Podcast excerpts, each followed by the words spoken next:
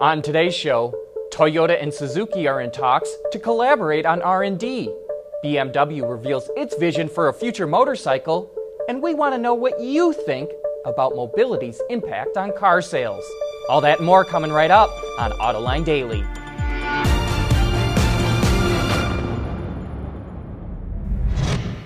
This is Autoline Daily, the show for enthusiasts of the automotive industry. We're seeing more research and development partnerships between automakers to help alleviate the cost of advanced technologies. And that's why Toyota and Suzuki are in talks to collaborate on R&D.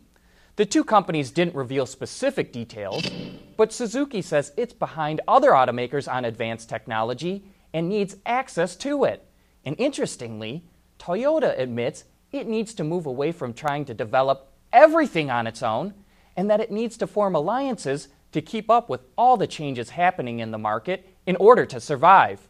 In addition to R&D collaborations, Toyota and Suzuki say more partnerships between automakers will be necessary to advance infrastructure development and the adoption of industrial standards. Okay, all of you out in Autoline Daily Land, we need your input on a debate going on in the automotive industry. Is all this push into mobility services going to lead to more cars or fewer of them? One side of the debate says that ride sharing and car sharing means many people will end up sharing cars, and so we're not going to need as many cars in the future. One study says GM and Ford will have to close half their assembly plants. The other side says nonsense. When you start making mobility more affordable, more people will use it and will need more cars. This camp says we're going to need just as many cars as we have today, or even more. It's a big debate, but neither side is really sure how it's going to go. After all, this move to mobility is still very much in its infancy. So, what do you think? Will this move to mobility result in fewer cars or more of them? We'd like to hear from you in the comments section. Still to come, Samsung puts its efforts to acquire FCA's Magneti Marelli on the back burner. AutoLine Daily is brought to you by Bridgestone Tires, your journey, our passion. Dow Automotive Systems, advanced materials that deliver better results. And by Lear, a global leader in automotive seating and electrical systems. Back in August, reports surfaced that Samsung was trying to acquire Magneti Marelli, the automotive parts supplier owned by FCA. It was speculated that the deal could happen by the end of the year and be worth around $3 billion. But now those talks have stalled. Bloomberg reports that the deal has been put on the back burner, pun intended, due to Samsung's crisis with its Galaxy Note 7 smartphone. The South Korean company stopped producing the phone because some were spontaneously bursting into flames. The two sides are still interested in making a deal happen, but it likely won't be this year. Samsung is interested in Magneti Marelli for its lighting, infotainment, and telematics business, and FCA needs the cash to help pay for its massive product offensive. BMW has shared its outlook for the future with its Vision Next 100 concept vehicles, and now we're getting its vision for a future motorcycle. The Motorrad Vision Next 100 is just as wild looking as the other concepts, with a unique upside down V shaped frame that incorporates the front suspension forks. The rear swing arm attaches to the engine, which almost seems to be suspended in midair.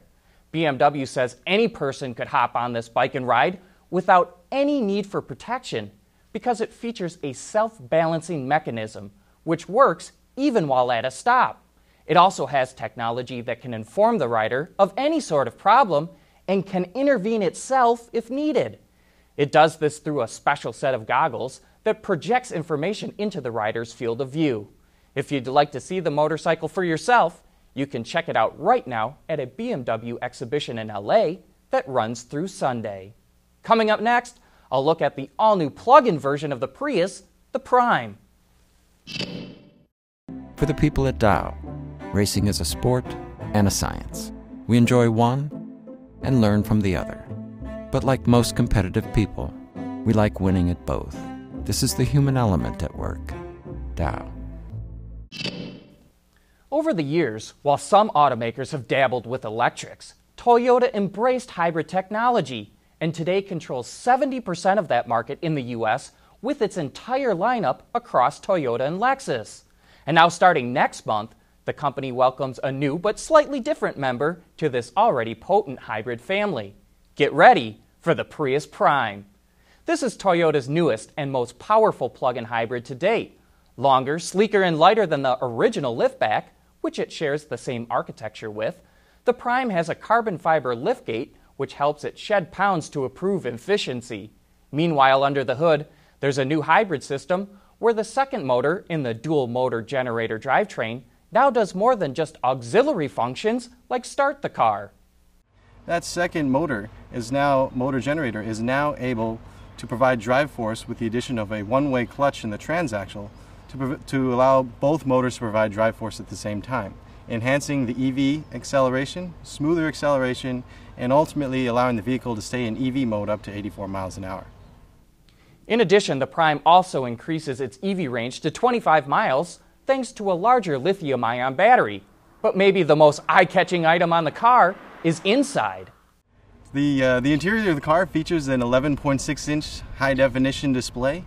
It's actually the largest display Toyota's ever made, and it features a lot of phone like swiping functionality with pinch zoom, swiping around the map, swiping around different areas, and it gives you a lot of space on the screen to really be able to use all of the different functions such as navigation or the Entune app suite or some of the other features uh, in the vehicle. With a starting price just under $28,000, Toyota expects significant volume with the Prius Prime. But in addition to sales, the company sees even more benefits to its latest plug in hybrid. So it's very important for the overall Toyota impression in the marketplace and with all the improvements we've made to it and the value that we've added to it, it will really help all our vehicles in the Toyota division. When it comes to the numbers, the Prius Prime achieves 55 mpg city, 53 highway, and 54 combined with a total range of 640 miles. The car is expected in dealerships next month. With that, we wrap up today's show. Thank you for watching, and join us again tomorrow for the latest news in the global automotive industry.